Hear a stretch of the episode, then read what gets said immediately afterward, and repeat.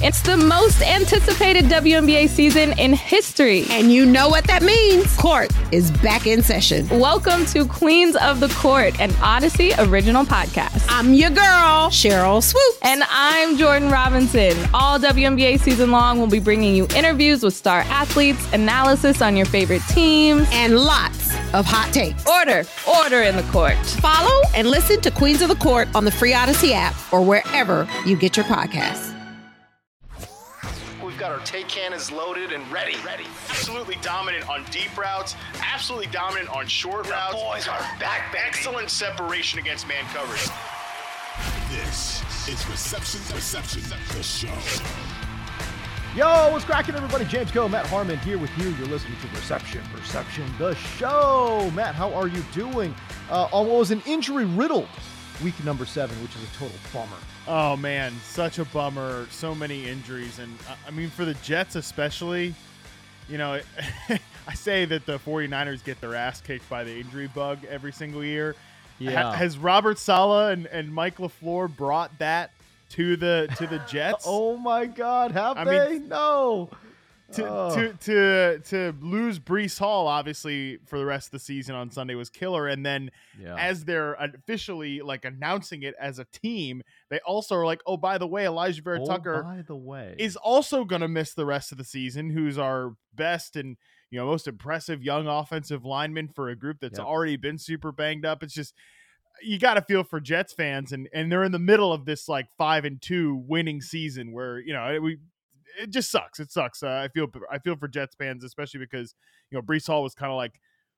Uh, And the defense too, ob- as well, but like the reason they were winning games, so it really stinks, man. I mean, it just always stinks when there's injuries, but this week felt especially like ugh, rough. I mean, it was tough too, right? Because we saw Breece Hall just break off that gigantic run, and you're like, oh my God, this guy is the truth. You know, you talk about Mhm. an offense that, okay, it's pretty loaded, but, you know, with Zach Wilson under center has struggled, right? And like the entire offensive identity was built around Breece Hall in the running game. And and you've got a defensive minded head coach in Robert Saleh, right? And he's got the defense, you know, playing up notches above I think what their talent level is, right? So they've got a good defense. They're working. And what is what do defensive coaches want to do? They want to run the rock. What is Breece Hall doing? He is a special, special player running that football. So everything was kind of sort of humming in that direction. Look, in the preseason, Matt, they, they talked about Michael Carter being the quote unquote heartbeat of this team. Ironically, what ended up happening was that Breece Hall really truly Mhm. was the heart and soul of the Jets. Yeah, and he was also where they were getting most of their explosive plays, which is not what you think of. Usually, it's the passing game that's going to bring you explosive plays. That's not the case. Breece Hall, ten percent, or excuse me, at eighteen point eight percent of his carries this year went for ten plus yards. Like that was a huge number.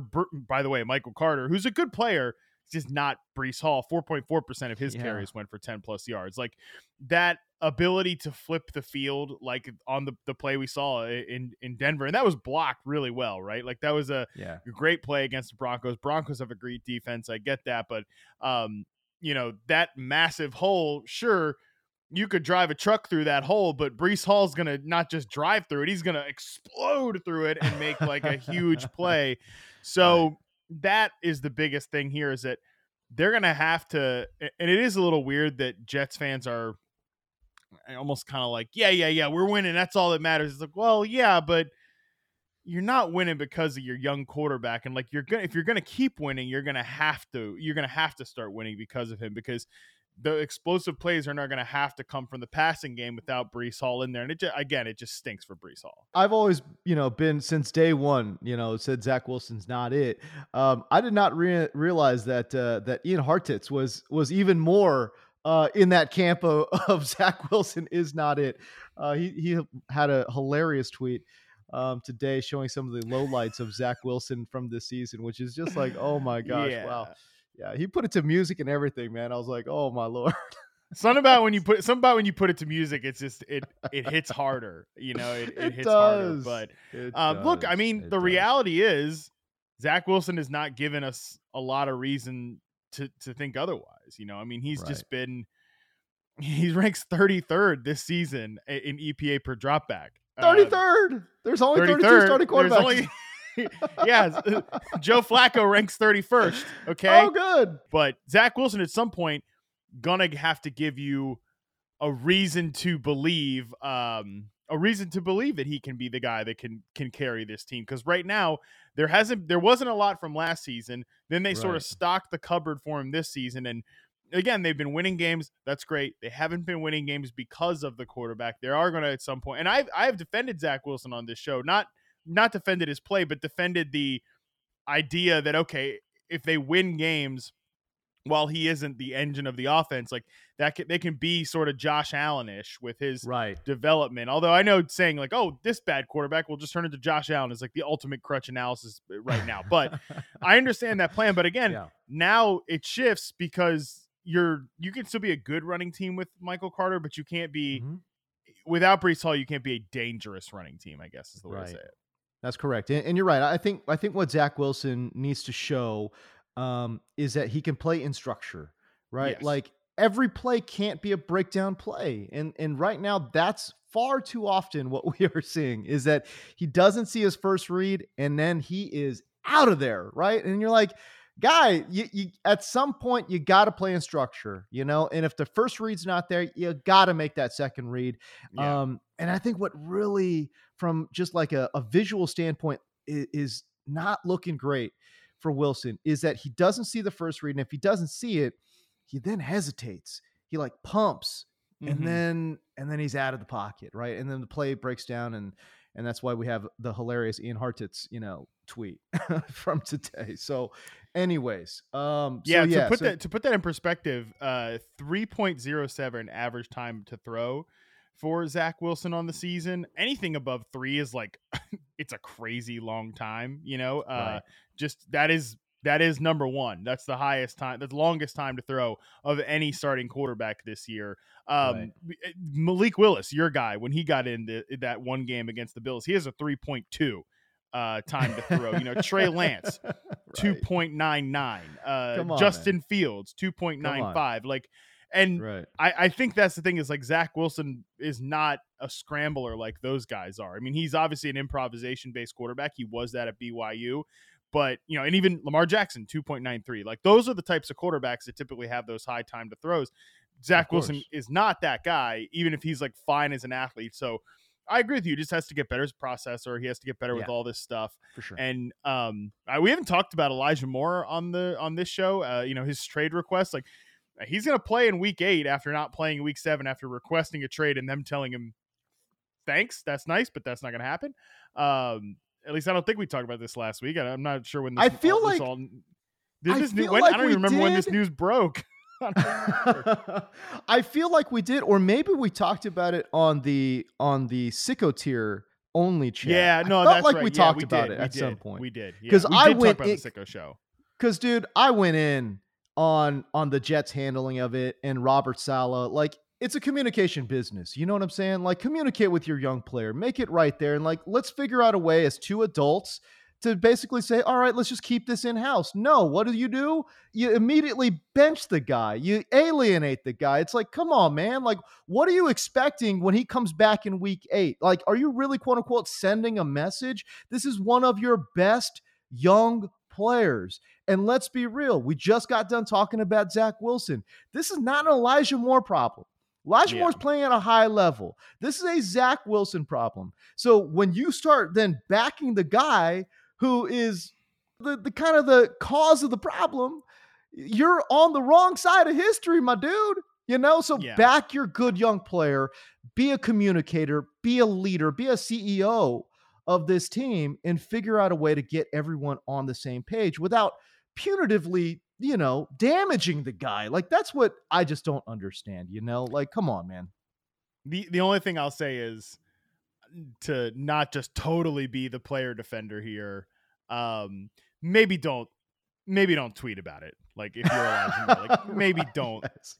Because I, I think this correct. is, th- That maybe is keep maybe you also do the part about keeping it in house as well. You know, especially when you're winning games. Like nobody's just ever just nobody's ever going to be on your side when the team is winning. And I mean, I always say that with like with fantasy folks. Like if you're out there and you're complaining about, hey, they're not using this guy enough. They're, well, it's like, well, they are winning games. You can't complain about that if they're winning games. Like, okay, or like, or oh, this we can't believe in that. Like, we can't believe in Amon-Ra St. Brown at the end of last year because, um, you know, it's just a, all these injuries. Like, yeah, but also they won games when they pummeled volume his way. Like, they're gonna keep doing that. It's the same thing there with Elijah Moore. Like, nobody's gonna be on your side when the team is winning games, but no. Long term though yeah they have to fix this relationship and like they have to they have to get that done uh so hopefully they can move on and, and all that but also just i've said this with elijah moore too and i think this is probably part of his big complaint because he was even apparently frustrated when joe flacco was a quarterback and he wasn't you know popping off on a weekly basis. They just have him in such a weird role for like a I mean, he's a great route runner, great separator, but they have him in as like a pure X receiver deep threat. Like they're not getting him any like layup looks. They're not getting him really any um you know targets. Like that, that's something that we could see maybe going forward is a, a little more short area stuff for Elijah Moore, who, like I said, is a great player, great separator, can win as the X receiver, but is like a was a slot in college. You know, got a lot of looks over the middle of the field. Right. Like I'd like to see more of that stuff for him going forward. Any layup looks in this offense would be good right now, right? Just keep the chains moving. Like build a little confidence for your young quarterback. Give him something easy to do, man. Like that would be great. Hey, we got a big trade that just broke as we're talking about as we're talking right now, James. We can Dude, break this on. Uh, Ian? Rapoport reports that the Jets are making a big trade, acquiring Jaguars running back James Robinson to help replace Breece Hall. Whoa, that's a whoa, that's whoa, a that's that's a weird one. Whoa. That- uh, that's a that's a weird one. Okay, what is that all about? Interesting. Um, wow. Jets have traded for Jaguars running back James Robinson. Interesting. It's so Um, funny, you know, thinking about like we talked, like Michael Carter was, oh, he's that's a pretty good backup, all that stuff, and then it was it was very very clear that the Jaguars were moving on to to Travis Etienne, like that was Right. that was clear, Yeah. that was made clear last the last step the last game. Although it's also strange because Doug Pederson said like James Robinson's been dealing with a little bit of a knee injury, so mhm. I'm tr- I'm definitely having trouble making uh making sense of this one, but um you know Robinson hadn't played all that well throughout the course of this year. No. um was certainly You like know- there was a re- there was a reason the the Jaguars were moving on to Travis Etienne. You know what I mean? I agree. And Travis Etienne has looked like the real deal. You know, like he has looked healthier as the season has gone on, and he's looked more explosive as the season has gone on too. And I would say the early season splash plays for James Robinson, I think, masked a lot of some of the more mundane Yeah. runs that he had. Um, and I think overall the efficiency wasn't quite there. This yeah, is a, 34 a, 34.6% rushing success rate uh for James Robinson. Like that's Right. eh, it's not it's yeah, not great, that's you know? not. Yeah, that's not ideal. That's not ideal. Although, yes, I gotta. We gotta see what kind of draft compensation goes back to Jacksonville, um, and if that makes sense uh, for the Jets. But anyways, uh, that's a spicy one. I like. I like these trades, man. I like these trades that get a little crazy. Hey everyone, this is Bret Boone. Would you know it? I've got a podcast going strong in our fourth year. Tune in as I sit down with my friends, some of the biggest names in sports, media, entertainment, for a lot of fun and in depth conversations. As you know, baseball's been my life. It's been in the family for a long time, but it's a lot more than that here. It's sort of like taking a ride in a golf cart around a beautiful track. Join me every week for multiple episodes on the Bret Boone Podcast, available on the Audacy app wherever you get your podcasts. Hey, Rob Bradford here. I have set out on a mission with my good friends at FanDuel to prove what I have known for some time baseball isn't boring. Now I have a daily podcast to prove it with some of the most notable people in the baseball world screaming baseball isn't boring from the mountaintops or at least agreeing to come on our show. Players, managers, GMs, and yes, even the commissioner of baseball, Rob Manfred. It has been a constant wave of baseball's most powerful voices. So join the revolution, subscribe, and soak in Baseball Isn't Boring. Listen on your Audacy app or wherever you get your podcast. You'll be glad you did. Reception Perception, the show. Now, James Koh and Matt Harmon. Um, okay, so that's the Jets. I wanted to run down a bunch of these under, other injuries. We're going to get to the Colts too, and we're also going to talk Tampa Bay uh, as well. The Colts news, man, holy hell, that's a big one. But I want to save that one. Let's save that conversation. Let's run through these injuries very, very quickly. Mike Williams, high ankle sprain. J.C. Jackson, talk about a bummer, man. Like he he's already having a tough season as it was, and then now a season-ending uh, kneecap injury for J.C. Jackson as well. But Mike Williams, high ankle sprain. this is for a team that is, oh man, they, they feel a little lost in the woods right now, the Chargers, Matt. Yeah. It really do. And it just, there's another team that's snake bitten. I mean, major injuries at every level, uh, you know, defense, offense. Like, um, they lose Keenan Allen for this long stretch. They get Keenan Allen back. And as soon as Keenan Allen's back, Mike Williams out the door, man. And, Right. um, ah, God, I, I just can't stand the Chargers offense. Um, from like a structural perspective, from a design perspective, um, you know, it's just one of the roughest watches in the league because because they have Justin Herbert and like they still call plays as if they eh, you know J- Joe Lombardi still calling plays as if he has like washed Drew Brees you know a lot of like a lot of stick routes a lot of slant routes a lot of uh you know get quit game for a guy in Justin Herbert who you know and I think her I do think Herbert can wear some of the blame because he's such a good processor it's like okay first read open boom get it to him because you know because he reads the defense so well and he's such a high high intelligence player but you know, at the same time, it's like, you know, these guys get open either, uh, except Keenan Allen, who we just haven't seen play often. So now Mike Williams is gone. It's like, I guess we're back to the. It's funny with Josh Palmer. You know, it's he, he replaces Keenan Allen. Now he's just replacing Mike Williams again. So, and I don't think Josh Palmer is that good, and I don't think they have a lot of exciting depth behind him. Like I think they're a team, James, that should be in the market for a wide receiver at the trade deadline because they are in such. They already. I think that was a positional uh, or at least from a depth perspective, was a pers- positional weakness for them, even with a healthy Mike Williams and Keenan Allen, because I just don't think Palmer is like an ideal number three receiver.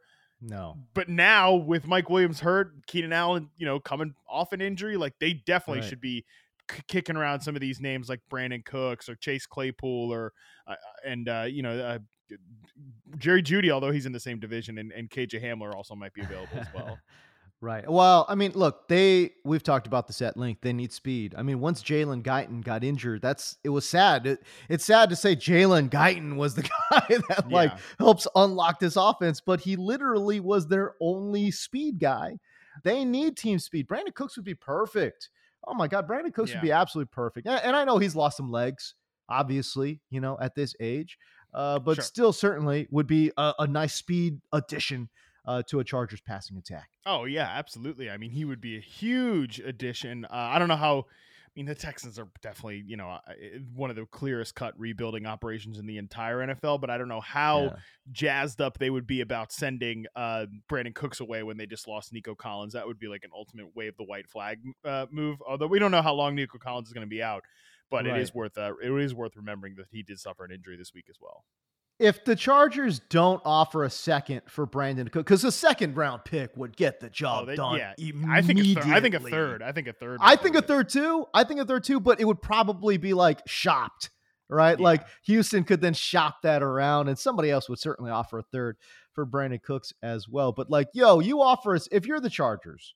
Okay, you're looking at this season right now. Let's get it going. Okay, let let's offer a second. Let's just get the deal done. I know it's not Mhm. a good deal. You know, it's like if you're the Chargers, you know, GM, you're like, I know this is not a good deal. I know it's a bad deal, but you know what? I got to make it. You know what I mean? It's it's one of those it's one of those situations. You know what I'm saying? Um, anyways, 100%. all right. Yeah. Uh, David Njoku there, uh, who has been a huge integral part of the Cleveland passing game. He's been seeing tons of volume from the tight end position. He's got a high ankle. He's going to be gone uh, for a little bit of time. I think DPJ has shown uh, some flashes as well. Amari Cooper.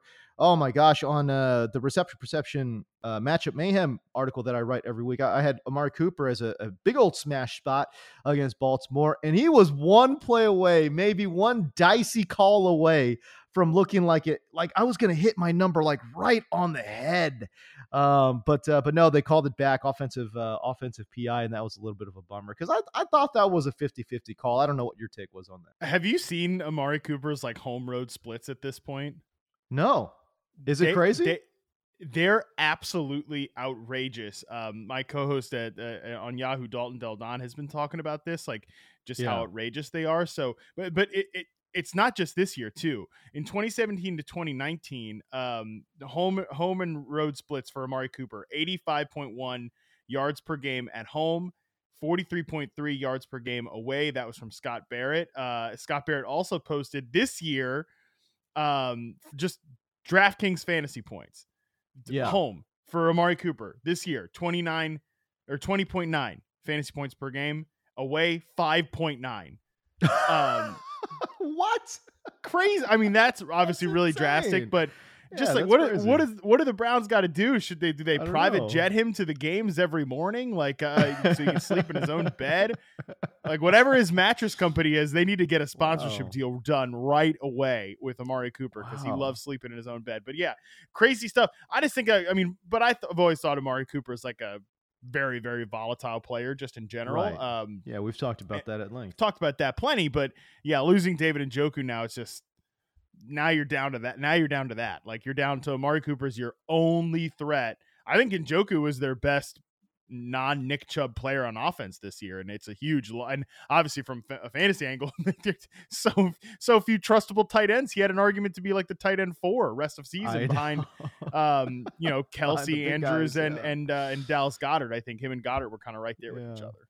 Yeah, it's crazy, man. Um, all right. Anyways, uh, the we won't spend too much time talking about the Cleveland Browns passing game. It's a little bit, little bit odd. Although I will say, Yeah. from a fantasy perspective, I will say, um, I think Deshaun Watson could be a sneaky little stash right at this point, um, as well. If you really need quarterback help, so I don't know. Anyways, but we'll move on. Uh, how, How, excited are you though about just sorry? How excited are you about Deshaun Watson coming back to this environment though? Like I know he's succeeded with some dust before, but Yeah. It's just that Um, just the passing game is so bad. I, I don't know. And, and and defensively though, they're gonna have to. He's gonna have to be good right away because their defense sucks. Uh, it's su- it's it's one of the worst. It's the got to be one of the two or three worst units in the NFL. And they have good players over there, so there's a lot of questions to ask. I think I think from a I'll I'll, I'll hit that two ways. Defensively, they need to shore up their run game because uh, their run defense because if they can do that, it helps everything else, man. Like Yeah. they are stressing themselves out trying to stop the run. That's why they're getting hit over the top on big plays too. Yeah. It's really stressing out their defense with how bad their run defense is. I think it can be, I don't want to say easily corrected, but it can be corrected to a degree.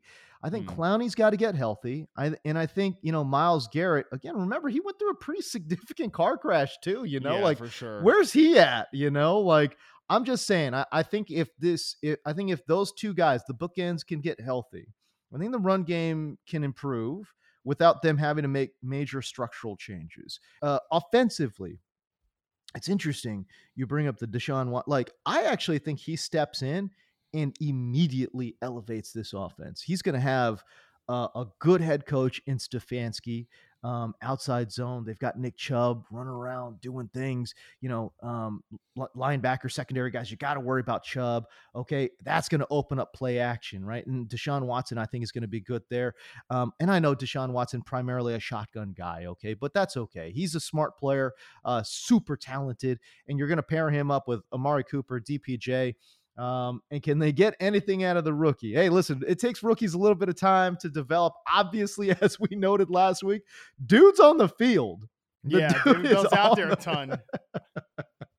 is he doing anything? Uh, probably not.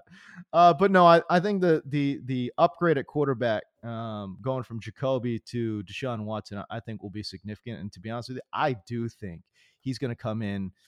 Maybe he takes one game back, but honestly, I, I'm really excited about the prospects. I think he's going to come out gangbusters. That's just my thought. And and of course, you don't know what kind of shape he's in, and you're hoping that he has kept himself in some kind of shape. But if he is in decent shape, um, I do think that uh, that that Cleveland offense is going to see a pe- pretty big bump and pretty quickly too. So we'll see.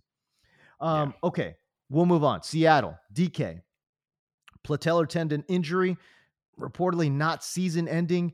It was what a weird scene it was too, right, Matt? Like he gets on the cart and and he says, and he's got a smile on his, on his face, and he says, "I'm good."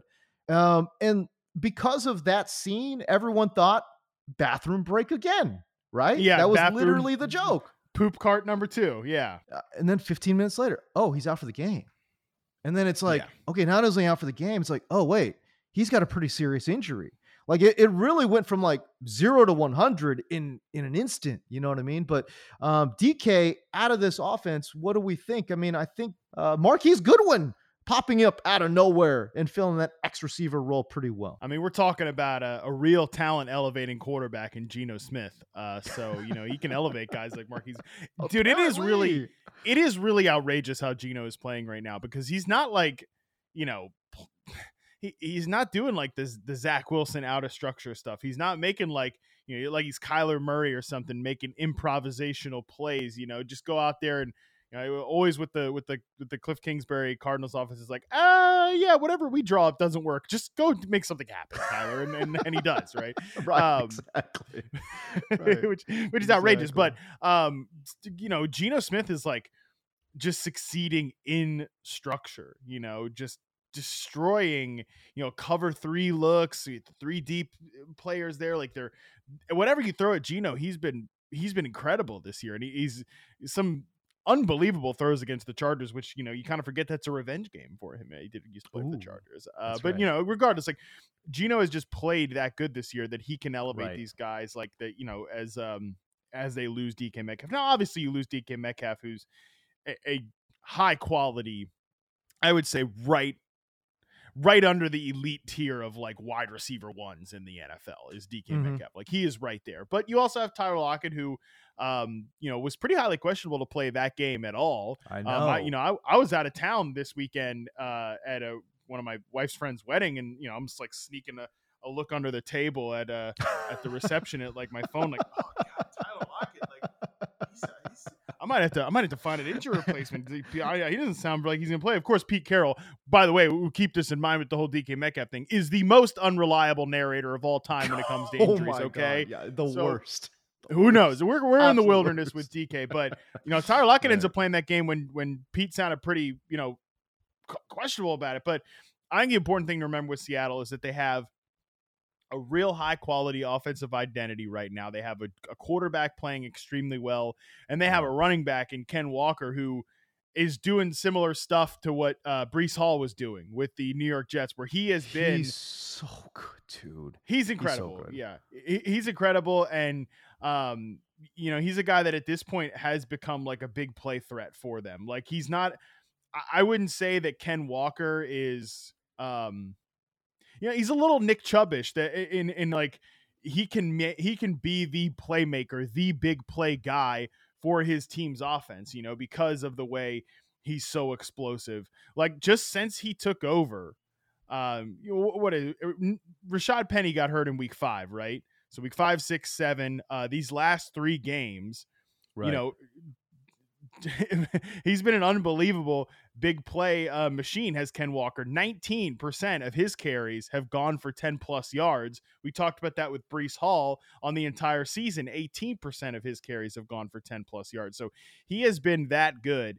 Uh, as a big play runner has Ken Walker that I think even without DK Metcalf, this offense can sustain itself because Lockett is a 1B receiver, because Ken Walker is that type of guy, and because Geno is playing this well. I think the Seahawks will be okay even without DK for a little bit of the time here. By the way, I was just thinking about this. Like, we're we're past the point now where like, okay, this is a fluke. Like Geno Smith, as you said, is like he's playing incredibly well. Like, you know, you could say he's one of the 10 best quarterbacks in the NFL right now. Like, that's how Mhm. good Geno Smith is playing. Okay, you know what's interesting? What what did the Seahawks do with this guy's contract, dude? You know what I mean? Like, they gave him a three and a half million dollar one year contract. Like, do they try to just lock him up early, like right now? Is is that a thing? He's 32 years old. That's the other thing. He's 32 years old. Like, what do you yeah, do? yeah, yeah. He's what are you doing with Geno old. Smith? I don't know. And and um obviously, you know, the Seahawks are first in the NFC West right now. Like the season ended today, they go to the playoffs. You know, I they're know. the their first round pick isn't going to be high, but they have the Broncos first round pick, and oh boy, that thing's going to be high, right? Like so yes, they could absolutely. they could take a quarterback high in next year's draft. Um, so I think they've got like do I don't know there I'd have to look at like their current free agent you know situation coming into next year. I don't think most of their marquee players are either on big contracts or they're young. Like they're getting so much like out of this rookie class. They have two starting offensive linemen. They have Ken Walker. They have two starting players in the secondary. Th- this draft class has been a, such a huge win for this team overall. Massive home run. Home. I mean, just a grand slam by Schneider, man. Like he just went crazy this draft. And then their other marquee players were uh, are- are DK Metcalf and Tyler Lockett, who are locked up right on big time contracts. So I think you could franchise Geno Smith and just like see what happens next year.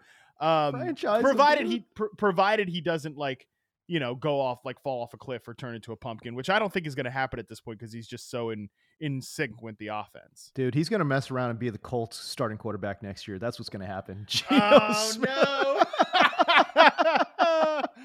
Geno Smith is gonna mess around and be the Colts starting QB next year, dude. Oh no.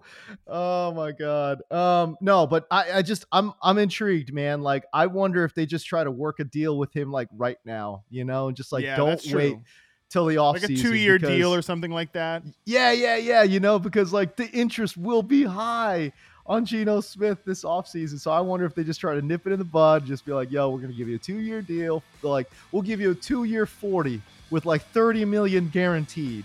And like, let's go. you know what I mean?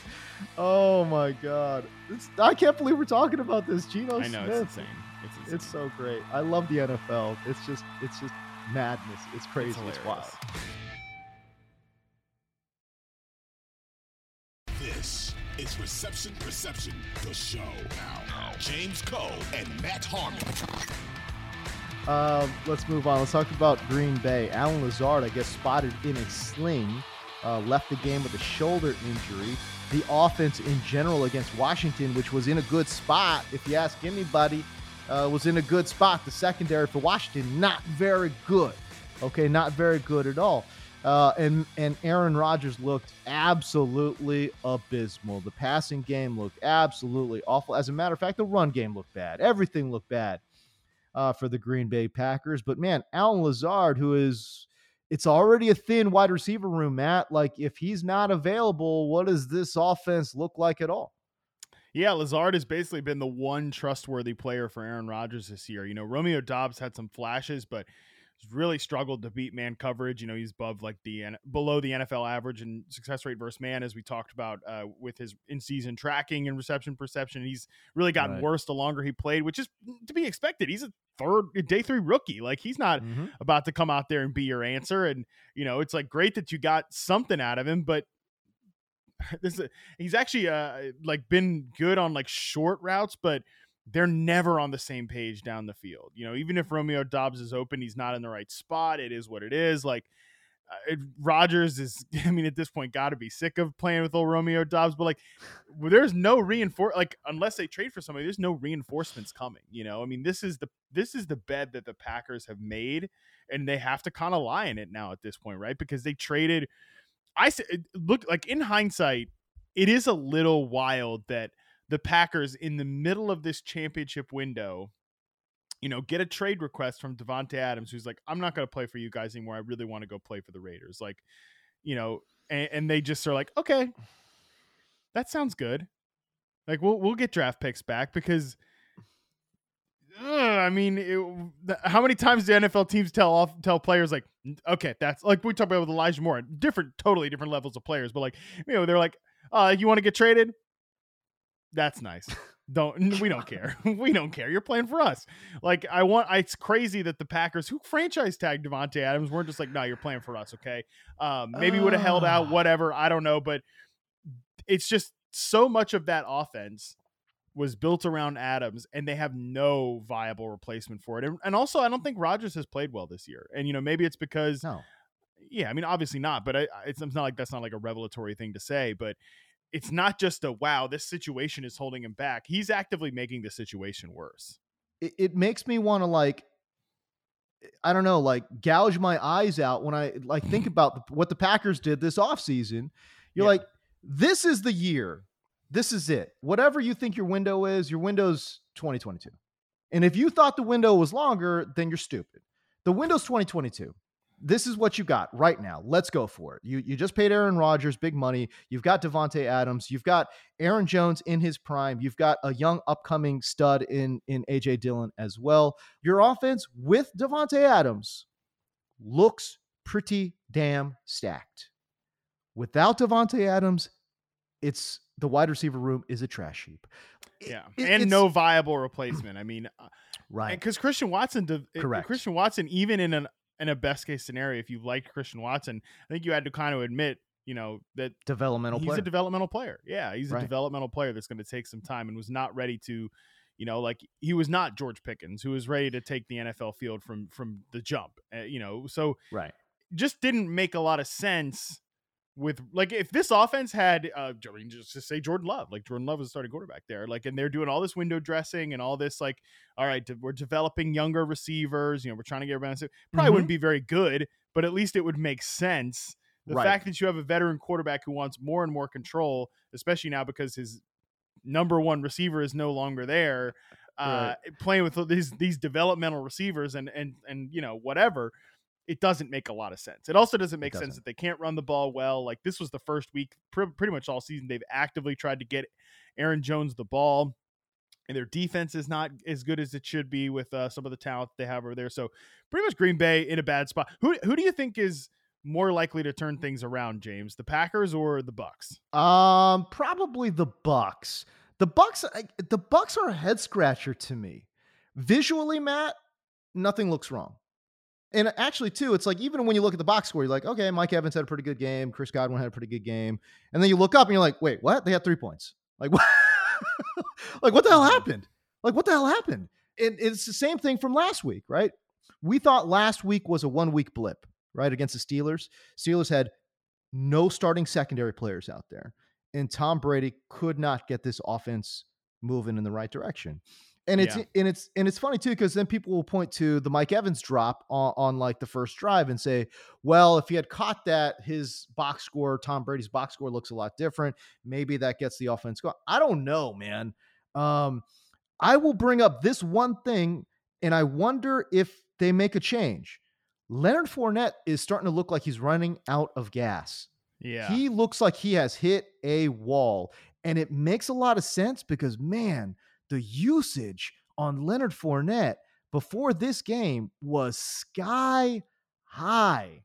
Um, Mhm. So, uh, and again, remember coming into this game too, Leonard Fournette averaging 3.6 yards per carry, right? So it's not like he's been efficient, but they've just been giving him the rock, feeding it to him over and over and over again. I just felt like finally in this game, Matt, Fournette looked just, he just looked tired. Didn't look Yeah. like he had any kind of burst whatsoever. They are the stone worst rushing offense when you look at EPA per rush. Um, they have not played. They have not run the ball well at all. Um, you know, obviously the offensive line, like the interior, is not good. We knew that was going to be an issue coming into the year. I don't think like Donovan Smith, who's also dealt with injuries. Uh, I don't think he's Mhm. played well the entire season. Uh, obviously, some of that could be due to injuries, but Yeah, he's hurt. Yeah, you know that's that's the problem too. This offensive line, I think, is has really struggled as a run blocking unit, but like they keep trying to commit to the running game as well, which has also been a little confusing because this was one of the most pass heavy teams in neutral situations. Do you think like the shift to Todd Bowles is sort of showing its head so far this season? Because I think Todd Bowles is a good coach, but maybe, maybe. I mean, he wasn't. He was not a successful coach with the Jets, right? But he was a good Correct. defensive coordinator for this Bucks team, and you know, overall, sounded like he, you know, by and large, got good good reviews from everybody there. But Right. um, probably more of a conservative guy than uh, Bruce Arians. And, you know, I know Byron Leftwich called the plays. I know Mhm. Byron Leftwich is still calling the plays, but there is still a chance that it is the head coach, like has more of his fingerprints on the game plan, more of his fingerprints on the what they're doing in the game to the point that they are running the ball more. They're more conservative. They're not like as much of a pass heavy team. And a lot of times with Leonard Fournette, eh, they've it seems like they've been slamming their head against the wall from a rushing perspective. Uh, so I do kind of I want, but that is a change though that we could see because this is another thing that uh, to bring it back to Todd Bowles, he's made a couple of comments the last two weeks about like we need to, you know, if old guys are still like hanging on to their Super Bowl glory, they might need to like, you know, get with I'm, paraphr- I'm totally paraphrasing, but like Right. get with the program Yeah. now and figure out what's happening now. He made another comment after this last game. We're gonna have to, and this is more of a direct quote. We're gonna have to see if the old guys can still play and if the young guys can play, and that that did immediately make me think like, I wonder if that's a Rachaad White comment. I, I mean, that's think there's a is. chance. I think it is. And I would not be surprised with with how they're playing right now. They're three, I mean, they're three and four. Like, I mean, and I get it. Like they've had major offensive line injuries. I understand that. But you still got Tom Brady, Mike Evans, Chris Godwin has now returned, and like the offense doesn't look good at all. I wouldn't be surprised if they wanted to quote unquote shake it up okay, all of a sudden, okay, we're gonna have Rachaad White starting. You know what I mean? Like because that would be a, a shakeup move Mhm. that would have very little ramifications. If you know what I'm saying? Like you couldn't be like, hey, we're we're benching Mike Evans. Can't do right. that, Yeah. No, you can't do that. right? You you can't be like, oh, we're benching Chris Godwin. Can't do that, right? Like that's not not gonna happen. Can't do that. Who can you do that to? You could do it, Leonard Fournette. I know, Right. and even but even so with Leonard Fournette, I think Leonard Fournette is a pretty decent player. Um, but I think they can mix in more of White. They're probably not going to say like we're going to go ahead and bench Leonard Fournette, but they Right. can make They can ca- they can casually do it to like, hey, this is looking more like a a Zeke Elliott, Tony Pollard type of split, where we're seeing then whereas Leonard Fournette at this point has been one of the most involved backs, like you know, in the passing game and the running game, and I do think Brady likes him and all that stuff. So um, sure. we'll see, we'll see. Yeah, I mean something's got to change because man, this offense just looks weird. I don't, I really don't understand it. I, I don't understand. Like again, and Matt, tell me if I'm wrong. Like visually, when you kind of look at it play by play, you're like, okay, they look kind of sort of like what they look like in 2021. There's a few plays certainly where you're like, okay, Tom Brady, that will look a little odd, but overall, I think they look kind of similar to what they look like in 2021. But man, the results are just way different. Yeah, uh, results are way different, and it's weird because for the most part, other than the interior of the offensive line, these are the guys they expected to play with. All right, quickly here. Let's talk about the Colts. Um, I think we've been hemming and hawing here, but the big news today uh, was certainly that the Colts have benched Matt Ryan. I, I don't know. It seems kind of like a raw deal for Matt Ryan, dude. Honestly, like he's dealing with apparently with a separated shoulder too, right? So like, couldn't they?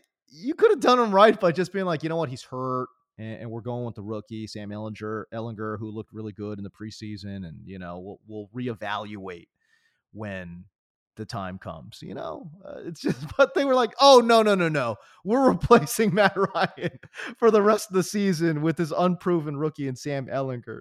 Uh, I just felt like, wow, that was kind of like a mean way to go about, uh, you know, kind of breaking that news down. But uh, but your thoughts here on pass catching assets now?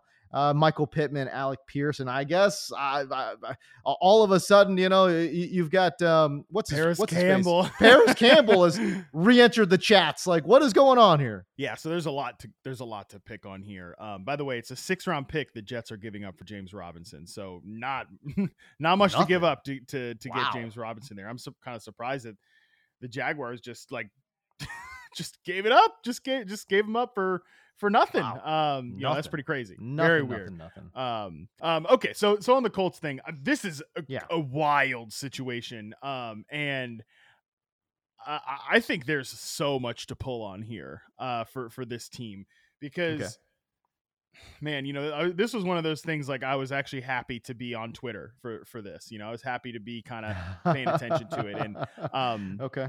because at first it was like, are they benching Matt Ryan or is he just hurt? And it sounds like like nope, we were gonna bench Matt Ryan even if he didn't have this this shoulder strain. But a couple of lines really stood out to me about uh, this. He's Stephen Holder, who's uh, reported on this team for a long time. You know, he said that Frank Reich and Chris Ballard had a long conversation with Jim Irsay uh, Hmm. last night, uh, Sunday night that is, and you know they they didn't say that like oh this was Irsay's decision or anything like that, but uh, as Stephen Holder put it, Irsay's become increasingly involved th- behind the scenes of late. We know that he was a big part of pushing Carson Wentz's ass out the door. Um, Right. Apparently, Frank Reich also said that he told Matt Ryan. We did not hold up our end of the bargain. We have not delivered. That is certainly true. While Matt Ryan has Hmm. not been good this year, the situation that they sold him like you're going to come here behind our big time offensive line and we're going to protect Correct. you and make this good little ecosystem for you no that has not been the case anything but the case really this offensive line's been terrible um i, I don't know man I, I i struggle to see how do Frank Reich and Chris Ballard come out of this one? You know, like they're They they are going they're not they're I don't think they do either. And because they're not Yeah. going to they're not going to some like second round pick. They're going to like a, a nobody in Sam A Ehlinger. sixth like, rounder. A Yeah. six rounder, you know, like in in it's week eight. Like we're going into week eight here. This is not week freaking 14 or something like that. Like this by all accounts looks like a white flag move. Like I know why they're not starting Nick Foles because he's Nick Foles and he's basically the worst, like Matt Ryan, but worse right now. Um, they they're clear. They want to like have somebody I think with some mobility back there. Sam Ehlinger ran for like thirty plus touchdowns. Yeah, that seems to be what it is. But like, man, it's you still got to throw the ball. And like they had been running this like up tempo, you know, no huddle, a pass first offense the last couple of weeks. They win one game, they lose one game. I, can they really still run that style of offense without Matt Ryan? I, I don't think so. Yeah, I don't think so either. You know, uh, we're talking about a guy, a six round pick, 6'2, 222 pounds out of Texas. And he had a great preseason, though, Matt. You know, they actually had designed quarterback runs for Sam Ehlinger in the preseason. Um, so I think the coaching staff has an idea of what they want to do with Sam. So they're not just throwing him out there. It clearly, I to your point, is a move because their offensive line stinks right now. So the mobile mobility will certainly help uh, with this offensive line. Okay, now that being said, well, first of all, can I get some of his backstory out of the way? Because his backstory is very, it's sad, to be honest mm. with you. Um, his dad died at 46 years old in a heart attack while he was competing in a triathlon back in 2013. So relatively recently, okay? And his dad wow. was just 40, yeah. 46. 46 died of a heart attack during a triathlon. Okay, so that's sad in and of itself. But then his brother also died in an accidental overdose last year um, when his brother was just 20 years old. It was a fentanyl overdose. So, man, this is a guy that has dealt with a lot of tragedy in his life.